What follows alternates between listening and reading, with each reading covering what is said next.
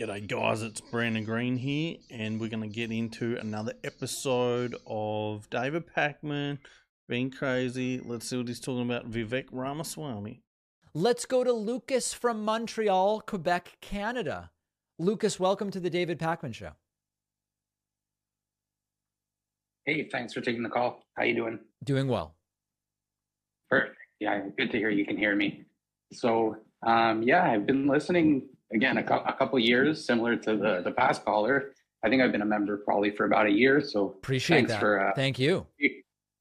Um, yeah, so I guess I get right to it instead of wasting time here. But uh, with regards to my question, uh, one, I listened to the interview with Vivek this week, and one thing to me that that concerns me with him is he seems like he's got some good critical thinking skills, if you want to put it that way. But at the same time, he's seemingly now fully on board with dropping charges and pardoning Trump should he be found guilty. Yes. Um, you know, yes. Given that interview with him, do you think that he's somebody that would be loyal to his word of dropping the charges, or do you think yeah. he would, if nominated, flip on that? You know, that note. It's so difficult to know the answer to that. As a general thing, I think that Vivek is saying what he believes, although he denies anytime he's asked whether he's making a political calculation, he always denies it. And I'm a little skeptical of that. I think all of these candidates would be stupid not to make some political calculation. I also don't think he has any shot. I know that there's this narrative about he's surging.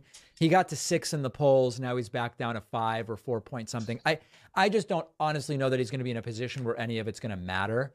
But that being said, your question is interesting Polls because there are issues where during a campaign, a candidate may genuinely believe I am going to do X if I ever get the opportunity.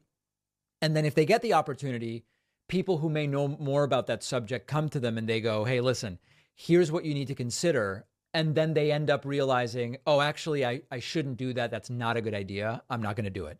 I don't know that that would happen when it comes to pardoning Trump. I think it's totally plausible and realistic that if Vivek Ramaswamy says, I will pardon Trump, that he will do it and that no one will get in the way but we're really left to guess. I mean, it's not like I, I know this guy in any real way beyond just the one conversation I had and the interviews I've looked at him do. So I don't, I, don't, I can't say for sure. Yeah, that makes sense. Um, I have no reason to doubt that. that his genuine intention is to pardon Trump. Yeah, I agree. Um, and, and on that topic, I guess, do you think it's the approach taken where it's really not focusing on the violence, but more so on the you know fake electors and the political aspect of it was the best way